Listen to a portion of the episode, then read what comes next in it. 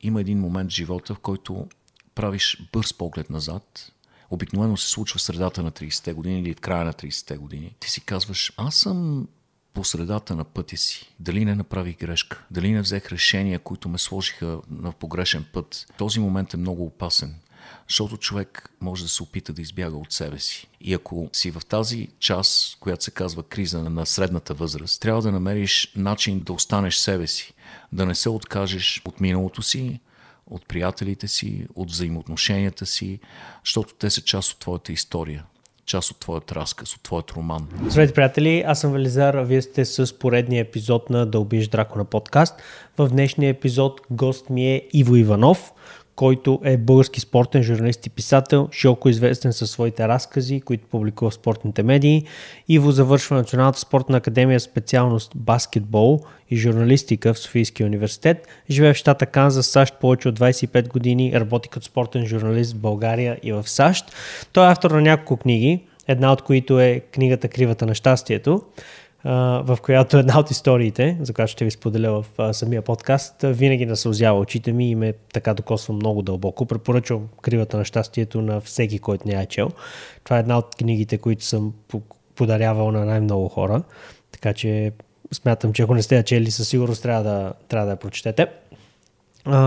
най-новата му книга се казва Хроника на болката като ми предстои да прочита и нея. Преди да започнем няколко технически въпроса, всеки, който ми остави коментар под това видео, както много добре знаете, участва в награди за над 200 лева, като победителите се теглят в следващото видео. Също така, оставяйки коментар, помагате на канала да се развива по-бързо, да достига до повече хора, а аз до ден днешен лично чета и отговарям на всички коментари. Отделна награда 200 лева има и за човек, който ме последва в Instagram. Тя също ще бъде изтеглена в следващия клип, а линк към Instagram профила може да намерите в описанието на този клип. Разбира се, не отивайте в Instagram сега, първо изгледайте клипа. Също така, всеки, който ми пише на лично съобщение в Instagram, ще получи напълно безплатно цялостното ми обучение за продуктивност и как организирам деня си, как го как разпределям задачите си по такъв начин, че да имам максимална продуктивност и как не а, изпитвам така наречения afternoon crash, когато през следобедните часове изобщо не ни се работи и не се спи и общо взето не искаме да правим нищо. Дълги години от живота ми имах такъв проблем, но също успях да го реша чрез организацията, която в момента използвам, която може да получите напълно безплатно, ако ми пишете в Instagram. С всичко това казано, да започваме с самия клип. Здравейте, господин Иванов. Здравей, Велизаре. Много съм благодарен, че ми гостувате. Аз също много благодаря за поканата. Аз съм чел една от книгите ви, Кривата на щастието, която една от историите, както ви споделих, винаги ме кара да плача. Именно историята на 222 страница, която, извинете, май изпуснахте нещо. Да.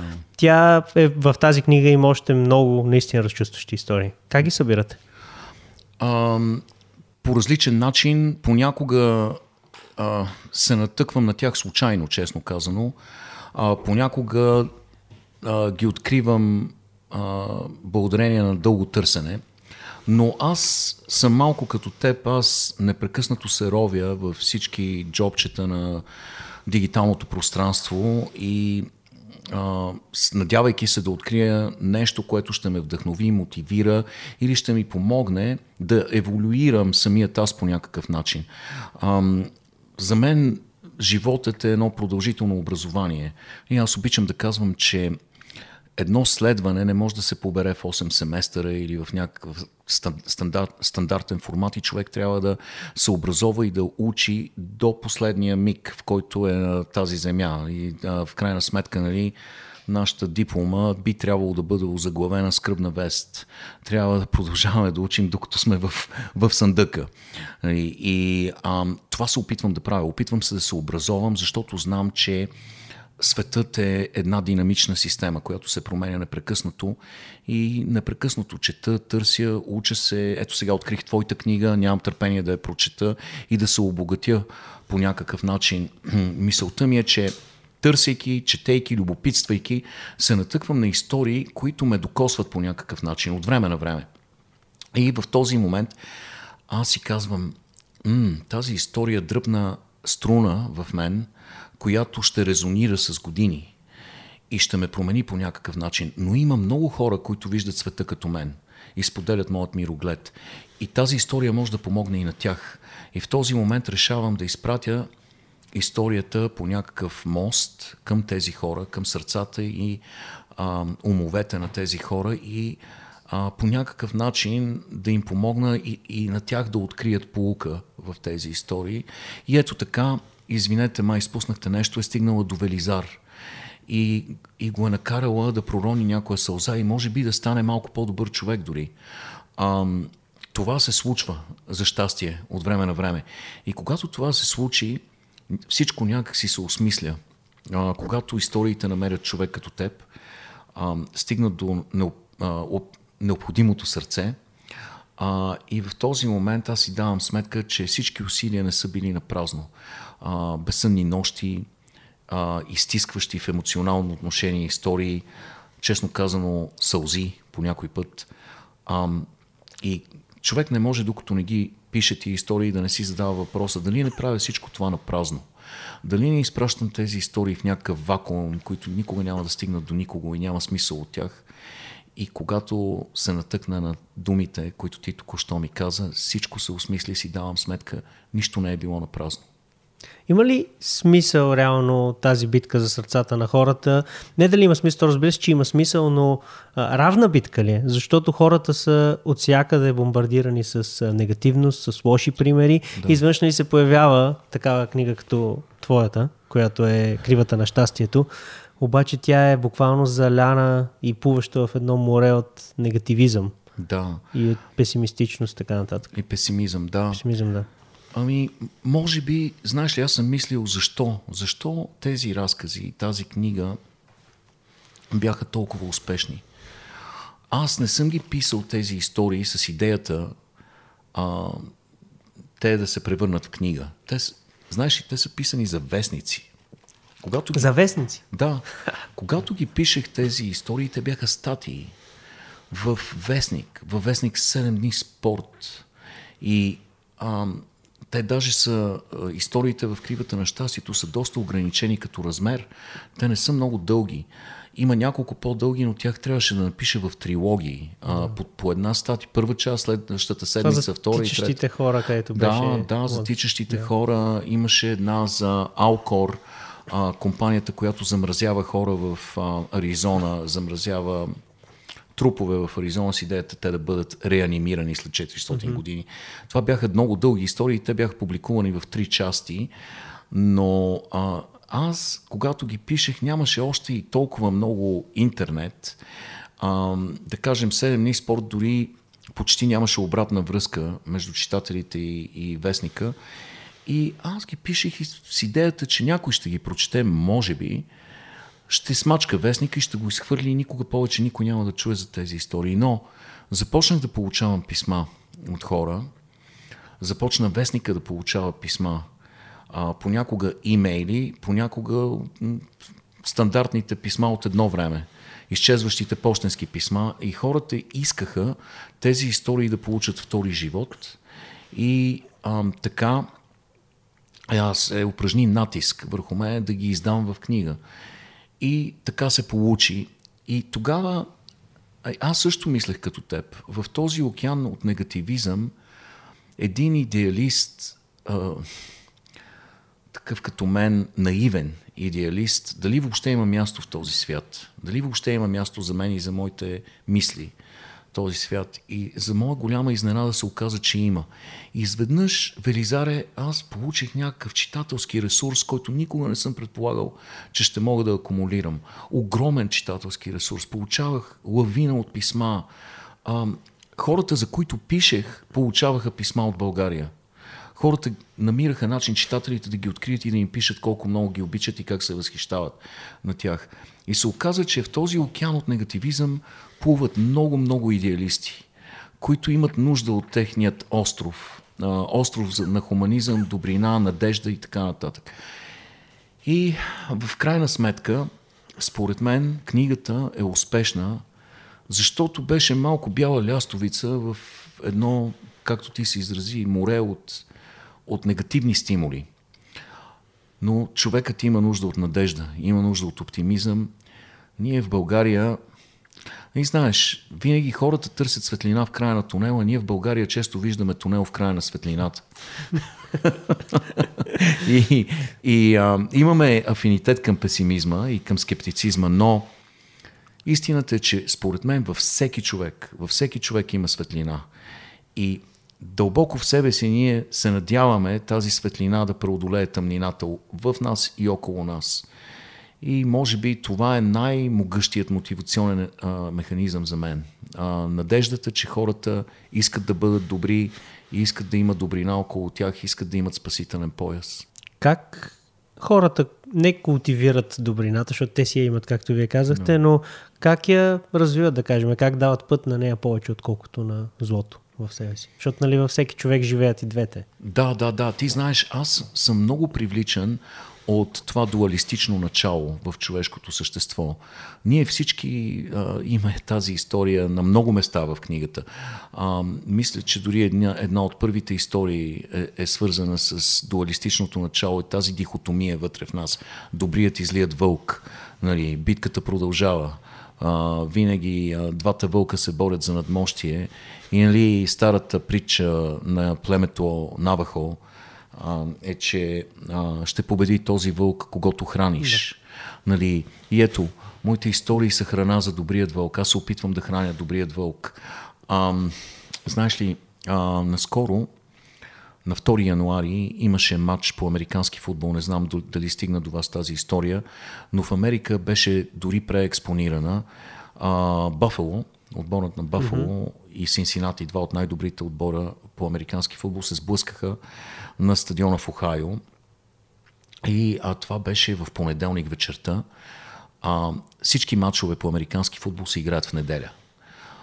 С изключение на един, който се играе в понеделник, защото това е най-интересният матч. И в понеделник има един единствен матч, така че цялата страна гледа този матч. Това е страшно ценно време за реклами. И това са най- е най-скъпото рекламно време. Monday Night Football се казва. И двата отбора се сблъскаха и в началото на матча се случи нещо шокиращо. А, Дамар Хамлин, който е защитник на отбора на Бафало, разтвори ръцете си и направи перфектно рутинно отиграване. Спря устрема на един от играчите на Синсинати и го свали на земята. А това позволено ли е всъщност? Позволено, абсолютно. И то, и то го направи по учебник, нали, великолепно го направи. И в този момент а, около секунда след като направи това рутинно отиграване, той се изправи, след което рухна на земята и а, остана неподвижен.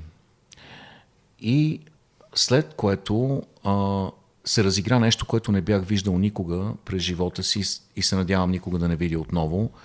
А, оказа се, че е спрял да диша напълно и сърцето му е спряло. И а, около него стана страхотна суматоха. Появиха се нали, медицинския екип и на двата отбора се нахвърли да го спасява. Дойде ли Нейка след около 10 на минути, която се качи на самото игрище. Матчът беше преустановен и анулиран за винаги. Не се преигра този матч. Това се случва за първ път в историята на американския футбол. Играчите плачеха. Много е смазващо да видиш хора, които са 2 метра високи, планини от мускули, а, разтърсени от ридания. Нали? Те плачеха, защото вярваха, че са загубили своят колега и приятел. И а, за щастие имаше един човек, а, имаше един човек там, който се казва Дени Келингтън, който е асистент в медицинския персонал на Бафало. Mm-hmm. Този млад мъж а, страхотен професионалист и перфектен кризис, менеджер на кризисни ситуации, направи нещо невероятно. Той е такъв специалист, че той разбра какво се е случило с Дамар Хамлин. А, Дамар Хамлин беше получил комоцио картис. Така както можем да получим сътресение на мозъка, така можем да получим сътресение на сърцето. Ако получим удар в гръдния кош в точно определен момент на сърдечния цикъл, а, функцията на миокарда се нарушава, сърцето спира да функционира и изходът почти винаги е фатален. 92% от случаите изходът е фатален. А, този човек а, забеляза начина по който се срути тялото на, на играчът и знаеше точно какво се е случило за 50 секунди, отнемо само 50 секунди, да се добере до Дамар Хамлин и да използва така наречения автоматизиран а, външен а, дефибрилатор. Правим кратко прекъсване от подкаста и ще продължим след секунди. Нека ви кажа някои думи за това защо е важно да се абонирате за канала, ако харесвате видеята. Както всички много добре знаем, YouTube много често промотира забавно съдържание за сметка на образователното, каквото е съдържанието в този канал. Причината за това е, че забавните клипове правят много повече гледания от тези, които са с образователна тематика. Това е причината YouTube много често да скрива от вас подобно съдържание. Единственият начин да върнете силата да избирате в свои ръце е да се абонирате за канала, но да го направите с камбанка. Защо с камбанка? Защото в правилата на YouTube ясно пише, че платформата сама решава какво видео да представи пред потребителите, независимо от това дали те са абонирани за конкретен канал или не. Така че чистият абонамент реално има много, много малко значение в очите на YouTube. Единственият абонамент, който има реално значение, който гарантира че съдържанието ще достигне до вас, е абонаментът с камбанка. Какво ви обещавам в замяна на вашия абонамент? Обещавам ви, че ще каня страхотни гости, до част от които достъпът никак не е лесен. С част от хората трябва да се оговаряш с месеци, за да може да, да запишат до студиото. При други пък трябва да търсиш контакт с тях през много различни хора и като цяло е процес, през който знам, че голяма част от подкастерите в България няма да минат, но за мен си заслужават тези хора да бъдат чути и а, смятам, че имат какво да кажат, така че да обогатят живота ви или да ви образоват по теми, които имат значение. Какво направите сега? Задължително се абонирайте с камбанка, както ви казах. Ако вече сте абонирани за канала, тогава цъкнете и камбанката, за да може да си гарантирате, че ще получавате всички нови видеа. Благодаря ви, обратно към подкаста. А, дефибрилаторът е малко устройство, а, което трябва да присъства навсякъде, на всяко обществено място, според мен и в Америка, и тук в България, и навсякъде. А, турнири за деца, а, обществени места, молове, а, навсякъде, митинги, навсякъде, където има много хора, трябва да има дефибрилатор. Защото дефибрилаторът, ако бъде приложен до 3, между 3, 3 и 5 минути след комоциокардис, а, ще спаси човешкия живот в 75% от случаите. Представи си, от 8% шанс за оцеляване получаваш 75%, ако бъде а, изпратен електрически импулс към сърцето, което просто електрическата му функция е спряла и трябва да бъде стартирана отново от електрически импулс. И а, този човек разбра какво е станало толкова бързо, че му отне 50 секунди. А, използва а, дефибрилатора и отстрани смъртоносната фибрилация на миокарда – след което започна да прилага външен сърдечен, сърдечен масаж перфектно. 9 минути и половина.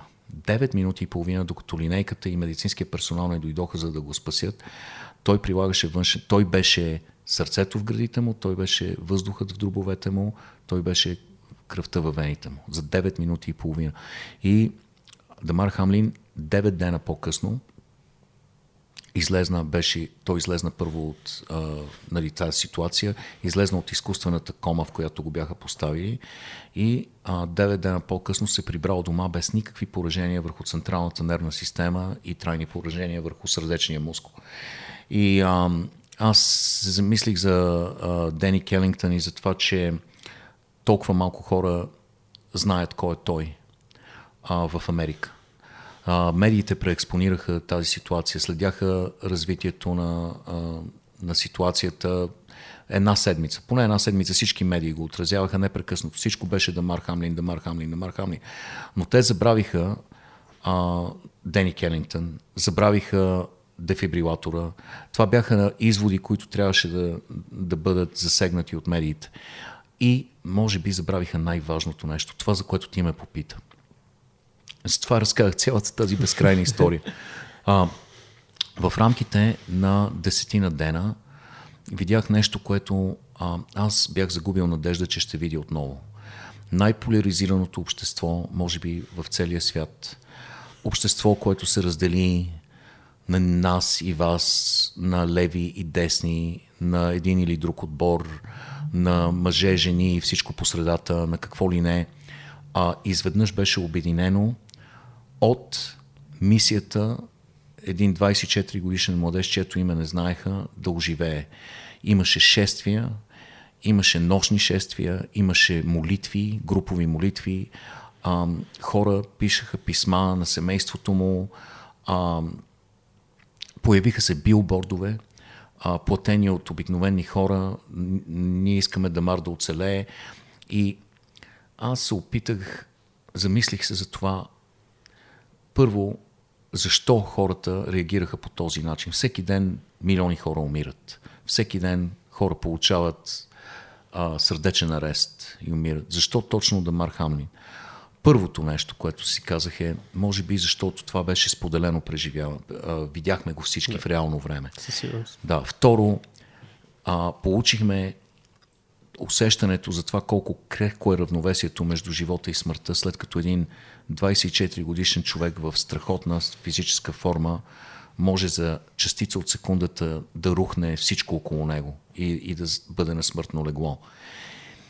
И може би до някъде и гузна съвест, защото едно 24 годишно сърце беше спряло да бие в името на едно съмнително развлечение.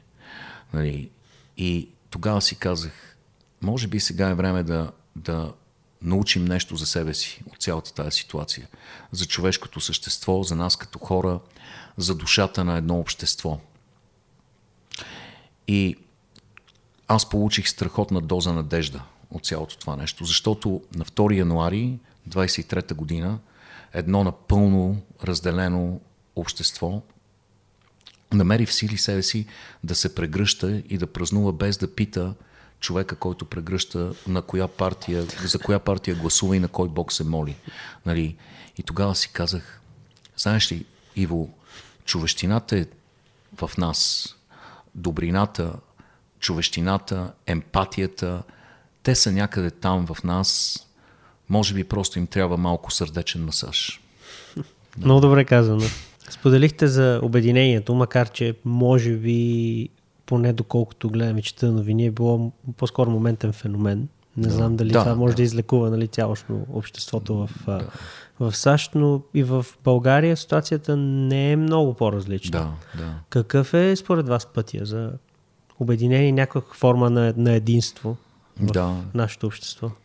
Не е ли парадоксално, сигурен съм, че сте мислили по този въпрос, а, че интернет, който трябваше да се превърне в едно пулсиращо обществено съзнание и да ни обедини, да ни даде достъп до огромно количество достоверна информация на върха на пръстите ни.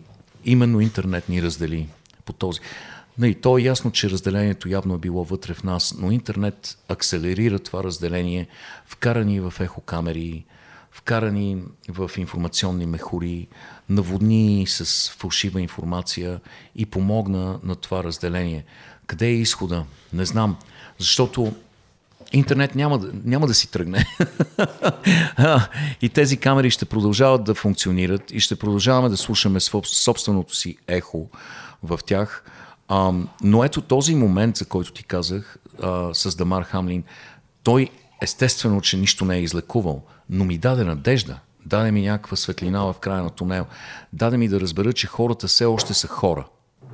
И, а, може би, може би в даден момент ще развиеме регулационни механизми като общество.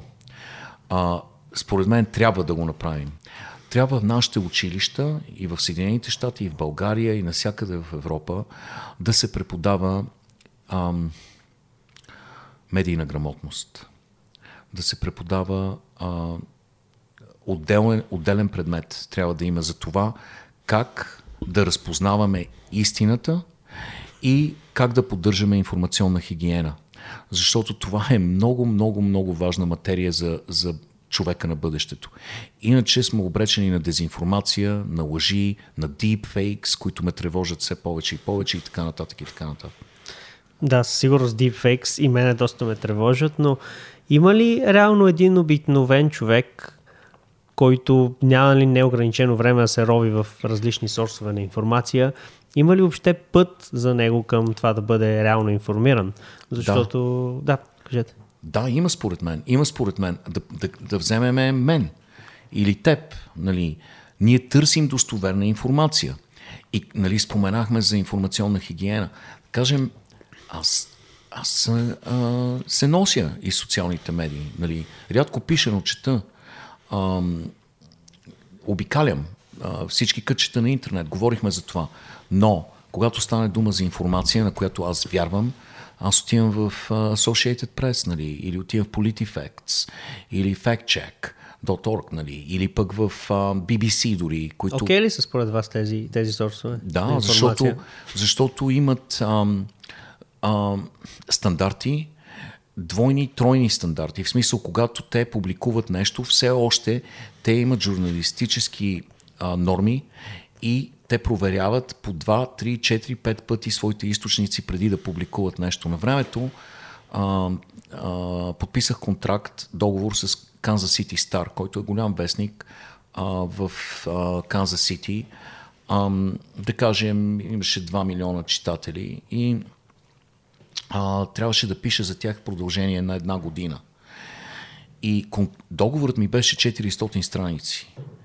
А, и те имаха стандарти, из, изисквания спрямо всяка дума, която публикуваш. Те искаха, защото знаеха, че а, най-ценното нещо, с което разполагат, не са огромната им печатница, не са нали, тяхната история, че Хемингуей е започнал кариерата си в този вестник и така нататък и така. Най-ценното нещо за една медия е нейната репутация. Така че те искаха да я защитават с всички възможни средства и ми казаха, че аз съм отговорен за всяка дума, която публикувам и ако една дума не е вярна, аз ще бъда подведен под съдебна отговорност. Но тези медии започнаха да изчезват. Нали, вече няма вестници, ежедневниците почти не съществуват. Ам, все повече се понижиха стандартите, но все още има шепа от тези медии, които функционират като истински медии. Според мен те ще оцелеят, защото това е естествен подбор. Защото хората, които наистина вярват в истината, търсят тези източници. А, и така че надявам се а, повече хора да осъзнаят това и да не се доверяват на всяко нещо, което четат. Всеки ден се натъквам на безобразни нали, новини а, в...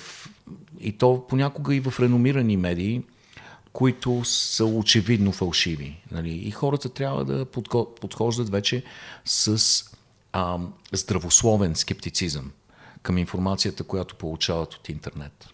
Да, да то всъщност е е доста голям проблем и това, че а, вече barrier of entry, т.е. Много, много лесно може да се влезне в този бизнес, бариерата да. на влизане, заради интернет, нали, където може да публикуваш, очевидно не ти трябва печатница, не ти трябва студия, не ти трябва нищо и всеки може да публикува каквото иска. Много се либерализира този пазар, да. но за нещастие в ущърп да. на всички.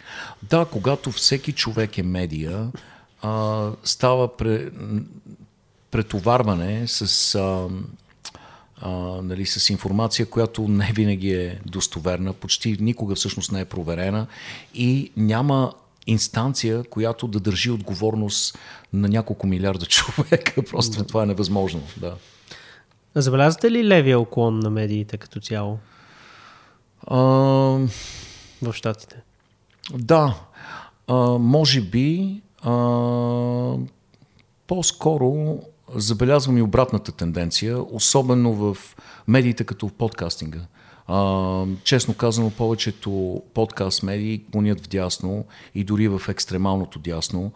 А, в Съединените щати а, има но е много популярно така нареченото terrestrial radio или стандартното а, радио, тъй като хората са в колите си, прекарват голяма част от живота си в колите си. А, огром, една от най-големите индустрии и работодатели в Съединените щати е транспортната промишленост и по-точно големите 18 колесни камиони. И това е една армия от над 1 милион шофьора, които прекарват времето си слушайки радио. Радиото е изцяло свръхдясно екстремално дясно. Радиото. Радиото е безумно дясно. И винаги е било такова. От много, много, много, много години.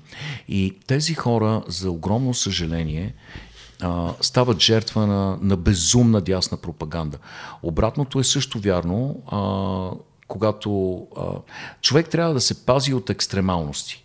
Да Със кажем, CNN, MSNBC са конят в ляво, двете телевизии. А, Fox News, OAN, uh, Max Daily News, да, те са крайно десни. аз а, не, не консумирам нито една от горе споменатите медии. А, от време на време ги поглеждам, за да, за да видя какво не трябва да, да, да консумирам. А, и естествено, а, хора като Алекс Джонс, а, хора като а, нали, Раш Лимбо и така нататък, това са звезди на свръхконсервативните екстремално десни медии. И знаеш ли, много токсичност има във всичките, и в крайно левите, и в крайно десните, и много омраза. И там се получава тази поляризация. А, хората, за съжаление, а, приемат като чиста монета много от тези конспиративни теории и така нататък. И а, какво ти каже, има уклон а, на така наречени мейнстрим медии в ляво, но честно казано наклонът е много, много по-стръмен в дясно и според мен и двете са опасни.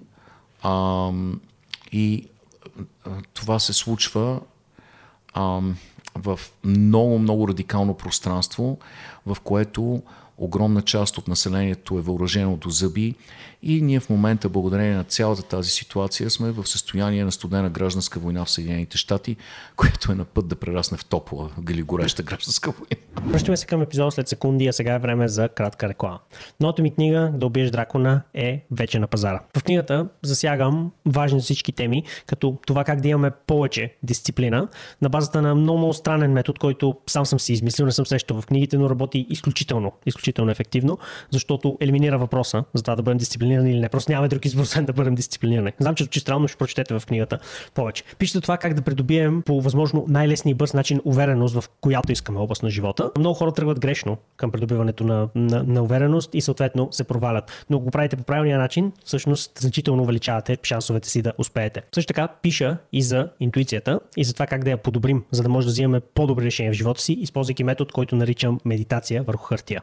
Напиша книгата ми отне почти 4 години, около 400 прочетени книги, много изписани тетрадки с разсъждения и много, много проба грешка на бойното поле на живота. Като знанието, събрано в тази книга, не е преписвано от някоя западна книга или нещо такова, просто всичко е автентично, всичко е мое, всичко е смляно, така че да има практически стъпки след всяка една глава. Не съм оставил някакви теми да висят във въздуха, без накрая на всяка от тях да има реални практически стъпки за това как може да приложите това, което е научено. И това смятам, че всъщност е най-ценното нещо в тази книга. Каквото и захванете, винаги знаете каква е следващата ви стъпка, за това да подобрите съответната област на живота ви. Ако това е нещо, което ви интересува, книгата можете да намерите на линка в описанието към този клип. А сега да се връщаме към подкаста. Какво мислите, че ще се случи? Аз следа с интерес да. нали, какво се случва в щатите, защото разбира се това влияе на, да. на целия свят. Как, как мислите, че ще продължи тази конфронтация, която е студена за сега, но да. не се знае за бъдеще. Знам, а притеснен съм, няма да крия. Аз винаги съм оптимист и вярвам в човешкото начало. Аз вярвам в добрината в хората. Вярвам, че хората, които са радикализирани в момента или в ляво, а, или в дясно, а, ще открият някакво пространство по средата в себе си. А, не знам откъде ще дойде, може би от този подкаст, не знам, но, но а, но има, знаеш ли, има много подкастери, които се стремят да намерят центъра, нали?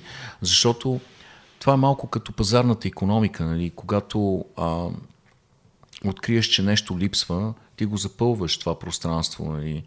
И се надявам, че все повече и повече хора а, ще гравитират около подкастинги и медии, които гарантират а, безпристрастност.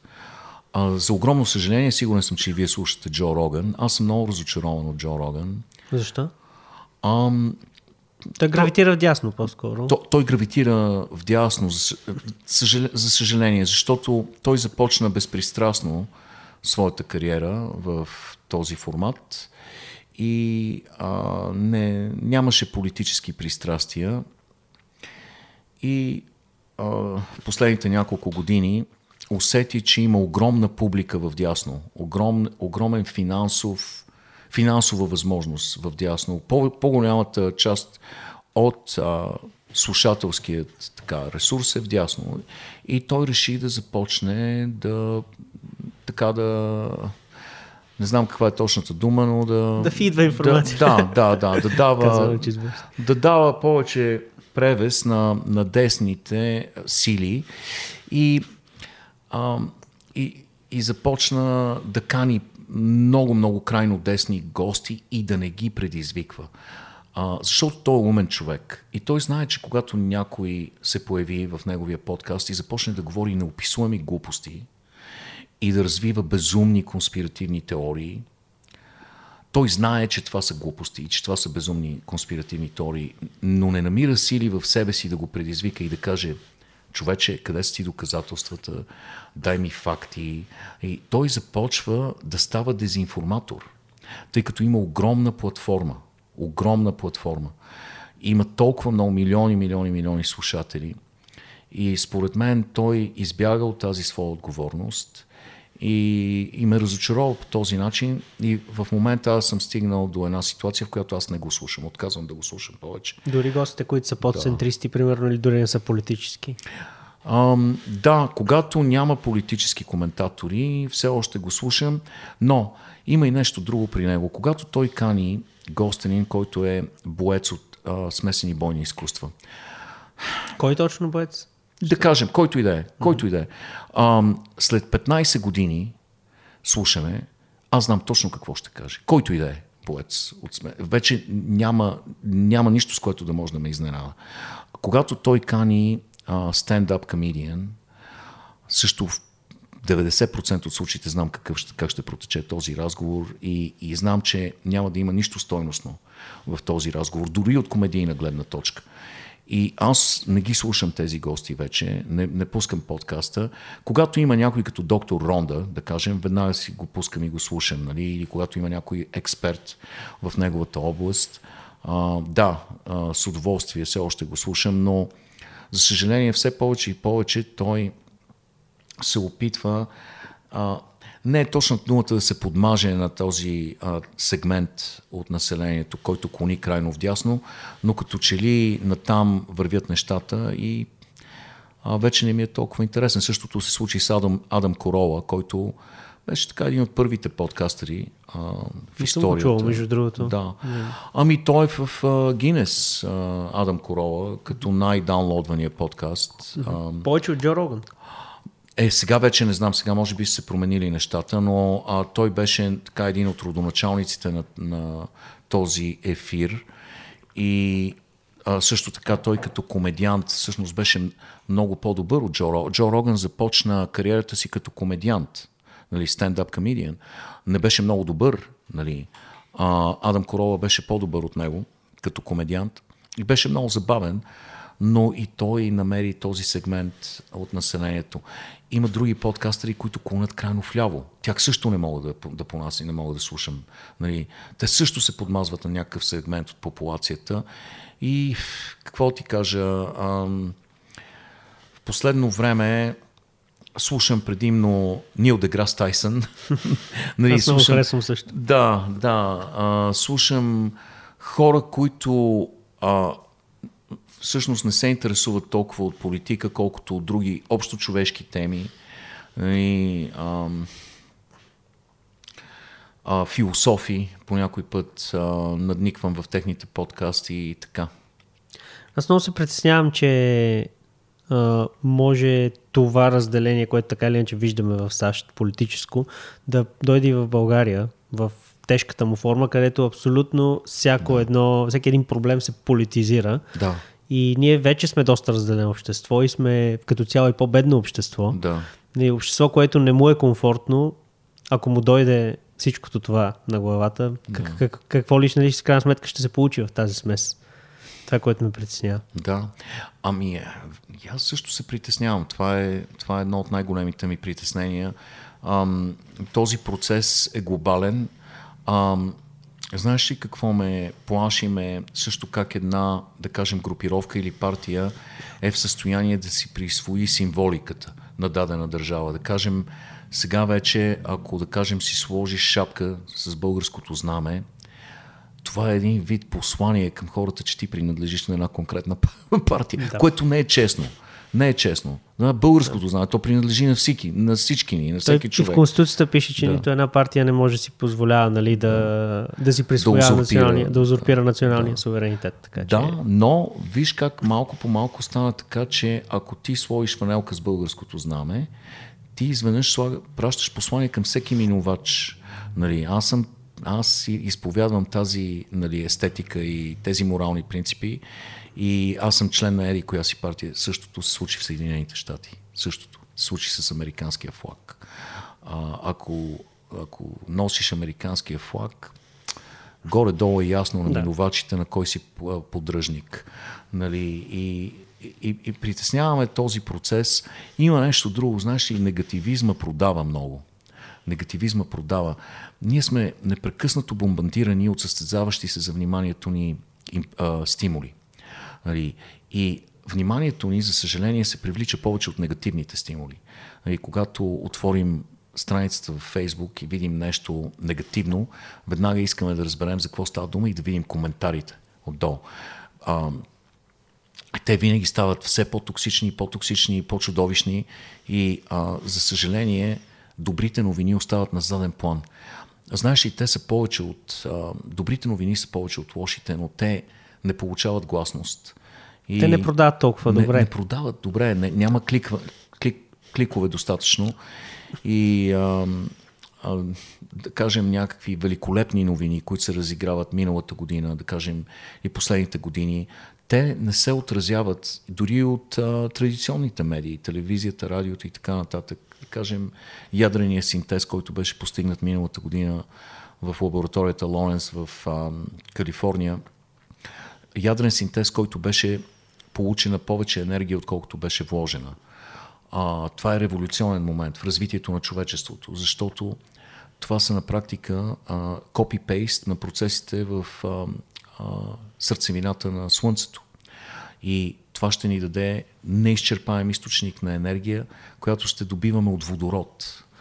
А, и а, това е революционен момент, той почти не беше отразен в медиите.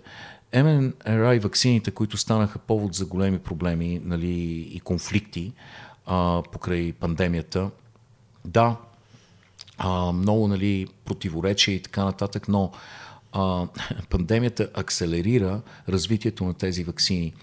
А те, ако потънете в, този, в тази материя и научите повече за тях, те ще ни помогнат много, много, много скоро да унищожаваме ракови клетки, без да унищожаваме like, единични ракови клетки, без да унищожаваме тъканите около тях и ще ни помогнат да лекуваме заболявания, които доскоро беше немислимо да смятаме за лечими.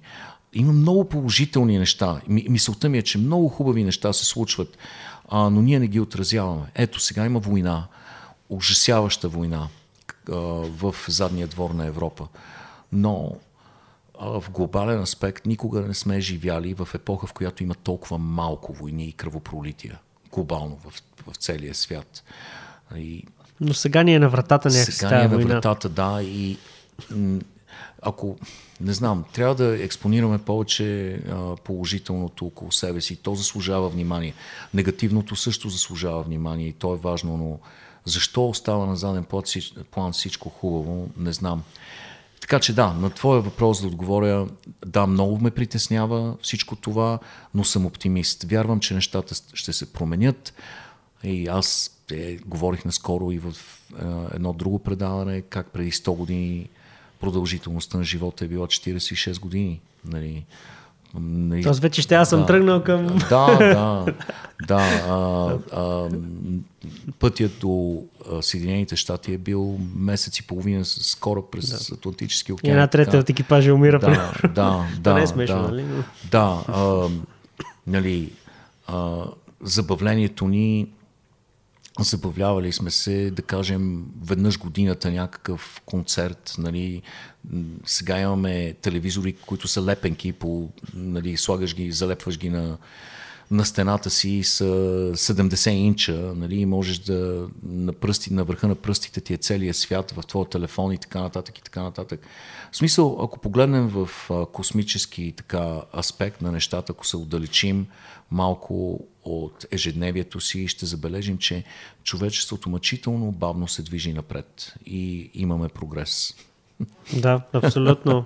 Абсолютно съм, съм съгласен и а, според мен всеки един от нас може да се превърне в а, невероятен оптимист, ако се зачете малко в историята да. и ви колко буквално брутален е бил 20 век и Да. колко хора са избити във войни и от а, болести и така нататък. Да, да. И индивидуално. И дори индивидуално да погледнем на нашата, на нашата собствена траектория, всеки един от нас. Е, Имаме поводи за оптимизъм. Ето ти започваш книгата си с загубата на своята приятелка, нали? не, не в а, смисъл на смърт, но, но страхотна загуба за теб в този момент, в важен момент в живота ти. И въпреки това книгата се казва да убиеш дракона. Значи ти преодоляваш а, ти си ни разказал истории за това как да преодолееш дракона нали, а, в себе си и извън себе си. А, така че аз вярвам, че всеки човек има в себе си някакъв дракон, който може да преодолее, стига да намери необходимите механизми. Да. Да. А, новата ви книга се казва Хроника на болката. Да. В нея а, всъщност а, историите, нещо, което обединява всичките истории, е всъщност болката и начините по които я преодоляваме. да. Как преодоляваме болката? Как се измъкваме от дупка? Как излезем от тъмната страна на живота? Да. Ам, в тези истории хроника на болката е много интересно, дори абсурдно, защото на практика заглавието е точно обратното на кривата на щастието. Да, мен това ми направи впечатление. Да, да. Но аз а, във всяка една от тези истории се опитах да открия сила, прояви на сила в болката. До някъде те- тези истории отразяват 6 години от моя живот, които бяха много тежки за мен самия. Нали, с а, много, много, много а, тежък беше моят живот последните По каква години. причина, ако искате да споделите? А, да, дъщеря ми, дъщеря ми се разболя много тежко а, преди 8 години. И а, за нейната ситуация няма лечение и всъщност аз прекарах голяма част от тези 6 години, в които писах тези истории в, бол, по болници, в колата спях пред болници и така нататък, от една в друга, в трета, в четвърта и така нататък и така нататък. Но а, това, което ми помогна на мен в този период и което е много важно, е разбирането, че трябва да мобилизирам а, себе си, психически и физически. Защо? Защото а, добрите пловци се давят, когато изпаднат в паника. И паниката е, е най-опасното нещо в кризисен момент. А трябва да се мобилизираш. А как съм го научил това? Научил съм го благодарение на всички тези хора, за които съм писал. Защото те са хора, които са изпадали в далеч по-тежки ситуации от моята. Далеч, далеч по-тежки. И, и, човек трябва, когато прочете техните истории, когато си ги разказвал, ти нямаш право да се отчаиваш. Нямаш право на паника. Трябва да се стегнеш и да намериш възможно най-добрия път за себе си, за своето дете и а, това е и посланието във всяка една от тези истории в хроника на болката. Да, има болка. Има болка в живота на всеки човек. Рано или късно човек се натъква на, на страдание.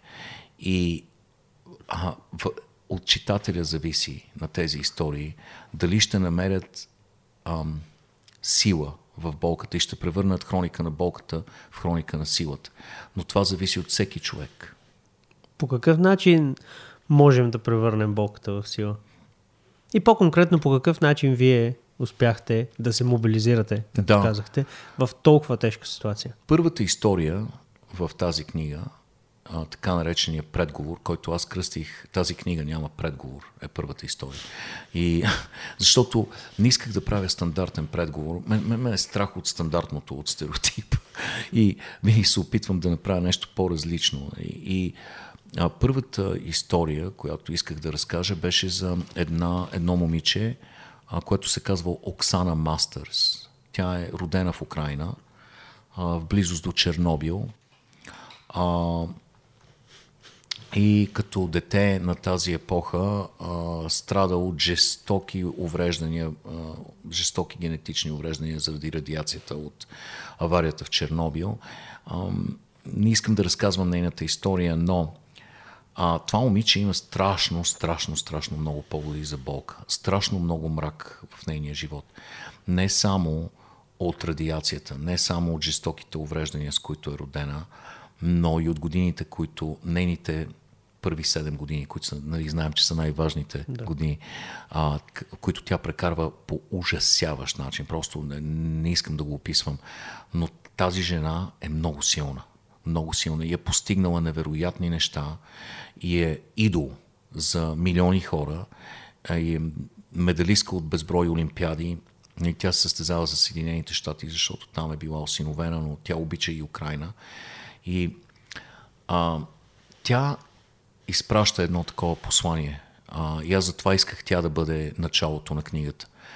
А, тя казва, че тя не вярва в самосъжалението. Спираш ли? Не трябва да се самосъжаляваме. Вместо да се самосъжаляваш, трябва да кажеш, аз съм силен човек и трябва в своята ситуация да открия ресурси, за да се превърна в още по-силен човек. Както Кайл Мейнард беше, и нали, Кайл Мейнард беше роден без крака и ръце и родителите му, родителите му са отказвали да му помагат да се храни, да си мие зъбите, да си слага дрехите. Така как е оживял реално? Ами те са му казали така, баща му е казал, виж какво, ти този свят не е пригоден за теб. Той, този свят няма да ти помогне. Ти трябва да, си, да се пригодиш към него. Ти трябва да си помогне. Ти трябва да станеш независим, да се научиш да функционираш. И той се е научил с това малките израстъци, които има се научил да прави невероятни неща и станал е а, шампион по свободна борба борил се срещу хора с крайници и ги е бил, отиде на финал на щата Джорджа по свободна борба, изкачи се на връх Килиманджаро с пълзене. Остави... Без крайници. Без крайници. Знаеш, аз съм гледал мачове а, на слушателите на подкаста. Отидете и гледайте в интернет как, как се бори този човек. И това беше много интересно. Той успява да сваля съперниците си на земята по уникален начин. И след като ги свали с малките израстъци, които има той, има техника, която е развил с брадичката си е, и ги побърква и те не могат да го хванат, защото той е един голям гърчещ се мускул. И противниците му започнаха да се оплакват нали, на съдиите и казват, ние, ние знаем как да прилагаме техники срещу хора с крайници. И не знаем как да се борим с този човек, той ни бие защото ние, той, той се из, извива се като змия и ни хваща, захваща и ни бие. И, ни, е, и да, не, не е честно. Казват, не е честно. не е честно. И, да, и той тогава стига тази информация до него и казват, но те се оплакват. Нали? И той тогава се усмихнал и казал, моята мисия в живота е изпълнена, защото аз доказах, че няма недостатък на този свят, който да не може да бъде превърнат в преимущество. И сега той има фитнес зала, много успешна, която се казва Без извинения. No excuses. Фитнес. изкачи се на Килиманджаро, остави кървава диря след себе си. А, прави невероятни неща и е много успешен бизнесмен, успешен мотиватор и питаш как се преодолява болката. Ето така, както Оксана Мастърс, както Кайл Мейнард, с, с, с воля и с целеустременост и с разбирането, че не трябва да се самосъжаляваш. Трябва да продължаваш напред и да намериш начин, ако има недостатък, ако си изгубил някаква функция, ако животът ти е отнел някаква функция, да превърнеш тази загуба в преимущество, защото е възможно. Да превърнеш тази загуба в преимущество. Ако човек като Кайл Мейнард, без ръце и крака, може да го направи, Велизар и Иво могат да го направят също. да, но нещо, за което се замислих е съвременните родители, mm-hmm. нали, гледайки, много грубо казано и много обобщаващо децата си, не ги ли в някаква степен възпрепятстват в това да намерят тази сила в себе, защото никога не ги поставят в дискомфортни ситуации, в които да трябва да, да. я намерят? Виж, аз съм съгласен с много неща, които а, Джо Роган казва. И едно от тези неща е, че аз съм голям противник на, на трофеите за участие да. в uh, Не знам дали всички хора знаят Participation Trophy. да. да. А, това, че дават да. всъщност награди на всички, награди които участват. на всички, които участват. Да. А, това обесценява победи, победата, това обесценява усилието, ам, това обесценява професионализмът в, и а, това е такава култура на поведение, която е разрушителна за развитието на хората. Те а, не обичам, когато един родител казва на детето си, ти си най-специалният, ти си уникален, не разрешавай на никой да ти каже, че не си велик, че не си страхотен, защото ти си специален. You're special. И а, това е страхотен демотиватор за развитието на всеки човек. И за съжаление има е тази култура, на поведение и в Штатите, забелязваме и тук. Може би това е причината да нямаме футбол, честно казано, защото играят в клубовете играят деца, които играят деца, чието родители имат влияние, дали е финансово, дали някакво друго, а на пейката са деца, които са по-добри от тях. И нали, това го има и в Штатите. А, и а, ти си прав, това е а, проблем, срещу който трябва да се пазим.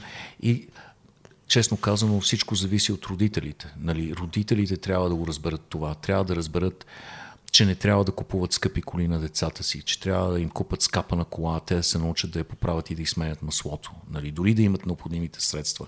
Че не трябва да дават на готово а, всичко на децата си, че е много, много, много по-ценно а, вместо да им дават риба, да им дадат въдица. Въпросът е, че обществото ни като цяло, дори не говоря само за децата, които са нали, се раждат сега mm-hmm. в съвременни семейства, но обществото като цяло сякаш в някаква степен бяга от предизвикателството. А не ли всъщност предизвикателството и болката, както вие споделихте, да. всъщност начина да се кали характер и да израснем като хора и да видим какъв потенциал реално се крие в нас. Не, да, абсолютно съм съгласен, да. Еми, много, много удобен стана живот. Виж, много удобен стана, да. да. Всичко е толкова лесно. А, имаме все по-малко причини да излизаме от дома си. О, да. Аз го забелязвам. да, да. Просто... А, да, а, можеш да гледаш който си поискаш филм във всеки един момент. Може да слушаш всеки подкаст във всеки един да. момент, всяко предаване. Може да си поръчаш храна по, по, по телефона и тя да пристигне след съвсем малко. А, можеш да си играеш в къщи, вместо да играеш навънка баскетбол и футбол.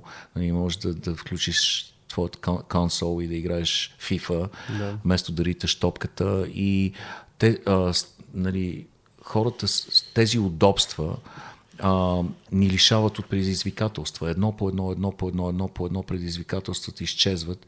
И ти си прав, предизвикателствата и тежките времена раждат силни хора. И, а, същото се отнася за изкуството. Аз съм мислил много по този въпрос, че без болка без страдание, без тежки времена нямаше да има Достоевски, нямаше да има Кавка, нямаше да има толкова много а, толкова много изумителни произведения на изкуството. Нямаше да има Гуерника на Пикасо и, а, или Пикасо. А, и а, понякога тежките времена са ни необходими, за да ни възвисят, за да ни дадат сиянието, което се дължи много често на страданието. Да. Мислех си, аз скоро си говорих с един приятел, му казах, не е ли кофти да живееш в поколение, което може би няма да роди Star Wars? Или, понеже Star Wars за мен е една от най-великите истории, разказани някога. В киното дори чашата ми е на Йода. Аз съм много голям фен. И мисля си, бе, ние като поколение, наше поколение, дали ще роди нещо такова като Star Wars? Може би не. Или, примерно, велики песни, каквито е имало през 80-те. Той Star Wars също да. първите са 80-те години. Да ще, ще можем ли да го създадем това нещо и ако не, защо? Защото а, виждате сами на къде отива киното. Да. Киното е... Аз съм изключително голям фен, съм много голям киноман съм, много да. обичам да гледам филми и, и съм изключително възмутен от това, което се случва напоследък в киното. Аз буквално ходя с а, нежелание на кино, излизам да. по средата на филма да. и така нататък. Да, да, да. Да, за, за, за съжаление киното е наводнено от а, клишета, от а, сценарии, които са написани а, на, нали, на штампа, на поточна линия, а, от си, а, втора, трета, четвърта, пета, шеста серия на една и съща история. И все по-рядко се среща нещо оригинално, нещо, което да те изненада, но все още го има. А, човек просто трябва да търси повече. Аз вярвам, че нашия стремежа към звездите – стремежа към импровизация ще наделее рано или късно. Ето сега имахме стачка на сценаристите в Холивуд. А, и... Някой в Холивуд е протестира. Да, да, да. Протестираха сценаристите за, за ниски заплати и за осигуряване и така нататък. А, искаха да се регулира също изкуствения интелект, тъй като но те сами са си виновни, защото е, един дори а, един а, общо взето ограничен изкуствен интелект може да напише сценариите, които се пишат в момента. Нали? И те се чувстват застрашени а, в момента сценаристите и, и с право. А, но все още, за щастие, все още се намират тук там е, тук там е нещо оригинално, нещо интересно. А гледа ли филма Vengeance? Има Не. филм от а, 22 година, миналата година, който се казва Vengeance и е на един автор BJ Новак се казва. А, Американски ли? е? да, да, да. А, който е а, един от малкото всъщност филми на миналата година, които си заслужава да бъдат гледани. А, препоръчвам, но ето това е автор, който е подходил с, а, с оригинално въображение и с интелект а, и е създал нещо свое.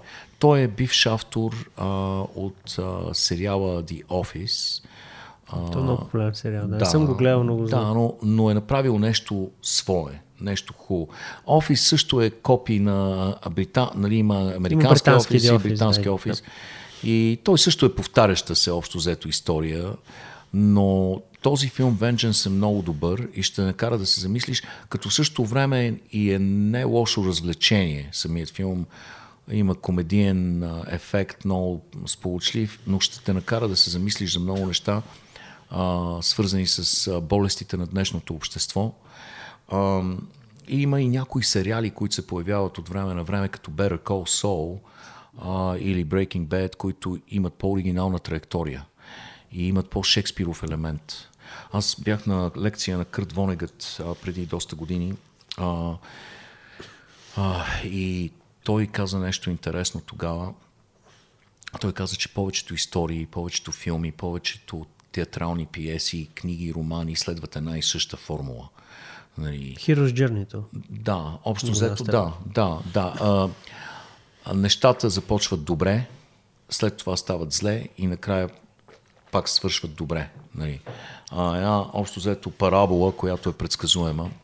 Той каза, че понякога обаче има истории, като например една история, в която протагонистът се събужда сутринта и се е превърнал в хлебарка.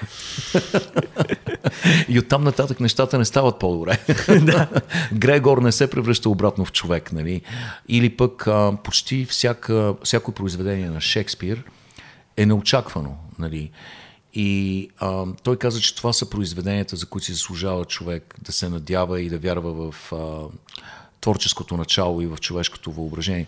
И аз мисля, че те винаги ще бъдат изключения, тези произведения, но надявам се винаги да ги има. Да, но наистина да ги има. А, мога да ви препоръчам един сериал, между другото, който дълги години наред Breaking Bad беше любимия ми сериал. Да, Better Call Saul не съм го гледал все още. А, Dark се казва. Да, Немски немския, се- да. немския сериал. Гледал съм го, да. Гледа... Да, го? страхотен е. Страхотен е. Страхотен е. И поставя много сериозни въпроси Да. А, за свободната воля. Да, много, много а, силен. И, Напоследък има много силни немски сериали, които са нестандартни. Аз винаги съм се отнасял с известно пренебрежение към немското кино, но а, то е много дълбоко и много философско. Този сериал е много хубав и също така изключително развлекателен. Създателят на този сериал създаде нов сериал, който също беше изумителен за кораба. Не знам дали го гледа. А, 1199 мисля, че беше. Не съм го гледал, но хора, които са фенове на Dark ми казаха, че ще си разваля нали, впечатленията и, и реших просто да не го На гледам. мен ми хареса. Те май го спряха след първия сезон, не съм сигурен. То, мисля, че той стигна до, до своя завършек след първи сезон. А, т.е. той има един сезон, не знам. Не съм. Беше много Може да го погледна. Последният кадър ме, ме удари в земята. Аз не очаквах точно такова развитие на нещата. Но да, той няма как да бъде продължен. Това е беше, имаше естествен завършек. Не, няма, според мен няма да си развалиш а, впечатлението от него, но също така а, Вавилон Берлин беше изумителен немски сериал, който трябва да се гледа. Вавилон Берлин, действието се развива между двете световни войни в а, Берлин и е зашеметяващ. А, и музиката, и изпълнението, и актьорското майсторство, и, и сценария, всичко е просто... Много съм а, впечатлен от немските а, опити в последно време в кинематографията. Много, много сполучливи. Да, да. Определено сега съм гледал Dark, но Смятам, че може би ще има шанс да запълнят празнина, която Холивуд да, да. оставя, така да се каже. Абсолютно. Аз, между другото, много като заговорихме за изкуство, нещо, което ме дразни в изкуството е така пропагандата, която виждам да. в някаква степен там. В смисъл, не ми се иска, като отида нали, да се забавлявам и филма да по някакъв начин да ми сипва политически послания. Да. И да, да ме кара да се чувствам, нали, а, така, да кажем по негативен начин, като mm-hmm. бял мъж, защото и белите мъже обикновено са така потърпевшите и on the receiving end на, на тази mm-hmm. пропаганда, така да се каже. Ми не знам, да, има го този елемент, за съжаление. И това, и това го има, и особено в Холивуд. Нали. Там определено има, има е, пристрастия в, в, в ляво. Много силни пристрастия. Много силни пристрастия има в ляво, да, определено. Да, да, да. И ти си а, любител на научната фантастика и а, действително не е необходимо да се а, когато се създаде един такъв свят, въображаем свят, а, в тази архитектура да има вложени а, пропагандни елементи, нали, компоненти. А, не знам, а, ти гледа ли а, на Ридли Скот? А, Ридли Скот направи сериал наскоро, който се казва Raised by Wolves. Знам го, не съм го гледал. Не съм да. гледал. Той е много интересен. В него е по-скоро а, пак е, има много философия, както всичко, което не всичко, да, но много неща, които прави Ридли Скот, той се опитва да внедри философия вътре. Но в този има много а, така компоненти, свързани с а, религията и препратки към Библията. А мен ми беше интересен този сериал. Но да, да, прав си. Дразнещо е това. Дразнещо е. Религията много често е а, така с негативна окраска в холивудските филми. Да, в този случай беше като че ли а, беше трудно да кажеш. Имаше и много положителни послания и много негативни послания. Трябваше, това е един от така най-хубавите похвати, когато ти самият трябва да решиш, когато творецата оставя ти да вземеш решението. Дали, дали е положително посланието или отрицателно. Дава ти много информация, дава ти символика, а, нали, метафори и те оставя сам да вземеш решение за себе си. Значи, добре, ще го проверя. Аз си да. записах вече някакво. Raised by Wolves. Raised by Wolves, да. Не е лесен, тежък е. Пак е голямо шоу. Естествено. Дълъг ли е всъщност? Два сезона. Какъв съвет бихте дали на млад човек, да кажем от 20-те си години, който се чувства изгубен, без посока, не знае къде да тръгне, не вижда подкрепа от почти никой? Също ситуация, в която се намират немалко хора. Немалко млади хора, хора, да. Ох, трудно е, защото действително, ако се вгледаме в бъдещето, а, да кажем една професионална кариера, а, е, много е трудно в днешно време да, да видиш надеждата, защото професиите изчезват, започват да изчезват. А, особено с автоматизацията, с изкуствения интелект. Програмирането ще бъде проблем. Това е една от най-големите индустрии.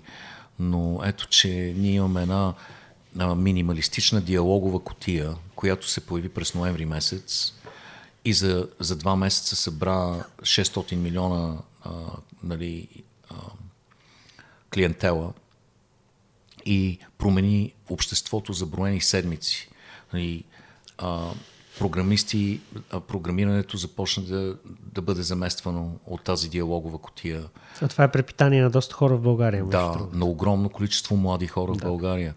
Какво ще стане с тези хора, които са инвестирали а, най-важната част нали, а, от образованието си в да, да се научат да програмират в това поприще.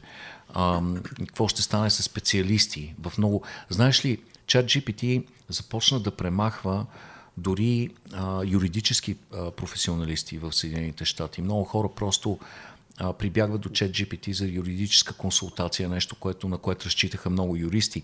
Психиатри започнаха да губят клиентите си. Психиатри? Да, защото се оказа, че всъщност има огромна дана, да, а, база данни в, а, в този продукт на OpenAI, която ти прави професионална консултация за точно определени конкретни проблеми и е в състояние да замени психотерапевти. Естествено, учениците спряха да, да пишат домашните си, да. нали, и така нататък, и така нататък. На къде отиваме, на къде отива бъдещето. А, споменахме транспортната индустрия и това ще изчезне. Нали? Ще да. имаме автоматизирани камиони и така нататък. А, какво да ги посъветвам? Това, което, с което започнахме разговора. Не трябва да спирате да, да, да се образовате, да учите. Всичко е динамична система. А, живота е динамична система, която се променя непрекъснато и ние трябва да се научим да се променяме заедно с нея и да се адаптираме. И никога не е късно да научиш нещо ново, да се преквалифицираш. А, навсякъде има информация за всичко, а, така че ако има някакъв съвет, който бих дал, е да не се отчаиват. Отчаянието е най-лошия съветник. Да се образоват, да се учат, да не спират, да четат непрекъснато и а, никаква паника и никакво отчаяние. Да няма място за отчаяние в живота. Да, да. Ние всички имаме поводи. Аз имам поводи за отчаяние. Имам много тежки моменти. И, и си давам сметка, ако аз се поддавам на отчаяние, аз ще рухна. И всичко ще се обезмисли, но не трябва да го правим, защото а, времето ни е ограничено на този а, свят а, и а, трябва да се възползваме от всеки един момент, който имаме на майката Земя. Абсолютно, да. Mm. Като а, казвате да се, дали, да се учат непрекъснато, имате предвид по-скоро неформалната част на образованието. Да, да, неформалната. Защото да. Нали, хора, които са учили по 4-5 да, години, да, нали, формално да, изведнъж биват да. замествани. Да, да, това е така. Естествено, има толкова много и семинари, и нали, начини да се образоваш и формално, след като си завършил. И, и, и това търсене също трябва да продължи, но неформалното образование е също от огромно значение. Ето, ти сега правиш подкаст. Нали, не си ходил на подкаст университет. Нали, не. Сам си се научил да го правиш. Няма такава дисциплина все още. Може би трябва да има. Може би ти ще я преподаваш. А, нали, но а, ти си реагирал. Реагирал си на ново създадена ситуация, на нова ниша, на един огромен пазар – и си разбрал, че това е нещо, което можеш да правиш, че това е нещо, от което има нужда, че има търсене и ти се превръщаш в предлагане. И а, такива неща ще се случват в бъдеще. Все още, надявам се, ще ги има и ще има а, възможности за хората и бъдещето ще продължи да принадлежи на естественият интелект. Да, но, но нека видим нали, какво да. ще стане, защото тези технологии наистина се развиват изключително бързо. Да. А, един приятел скоро ме пита какво е нещо, което се промени за тебе след като навърши 30 години. Аз съм на 33, правя 34 след а, 10 на 20 дни. По-малко даже. И едно от нещата, за които се замислих е, че все повече и повече почваш да се запитваш за това какъв е смисъл на живота. Защо реално да. си тук? Да, да, да. Предполагам, че с възрастта все повече и повече този въпрос ще бъде належащ в съзнанието. Да. Какъв е отговор според вас? А, има един филм на Микеланджело Антониони, а, който се казва Професия репортер. Е преведен на, mm-hmm. на български, иначе е The Passenger. На, в Америка е познат като The Passenger на, с Джек Никълсън.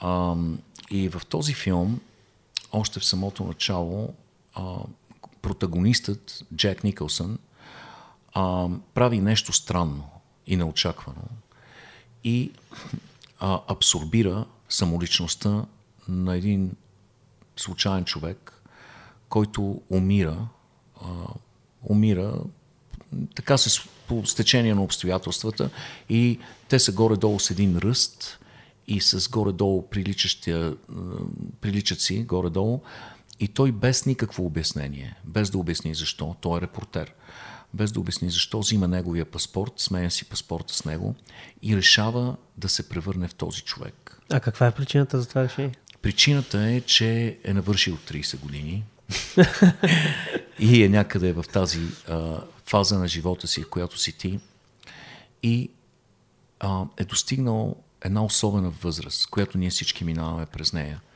Която човек преживява криза на идентичността. Защото има един момент в живота, в който правиш бърз поглед назад. Обикновено се случва в средата на 30-те години или в края на 30-те години. Правиш бърз поглед назад и си казваш, аз съм по средата на пътя си. Дали не направих грешка?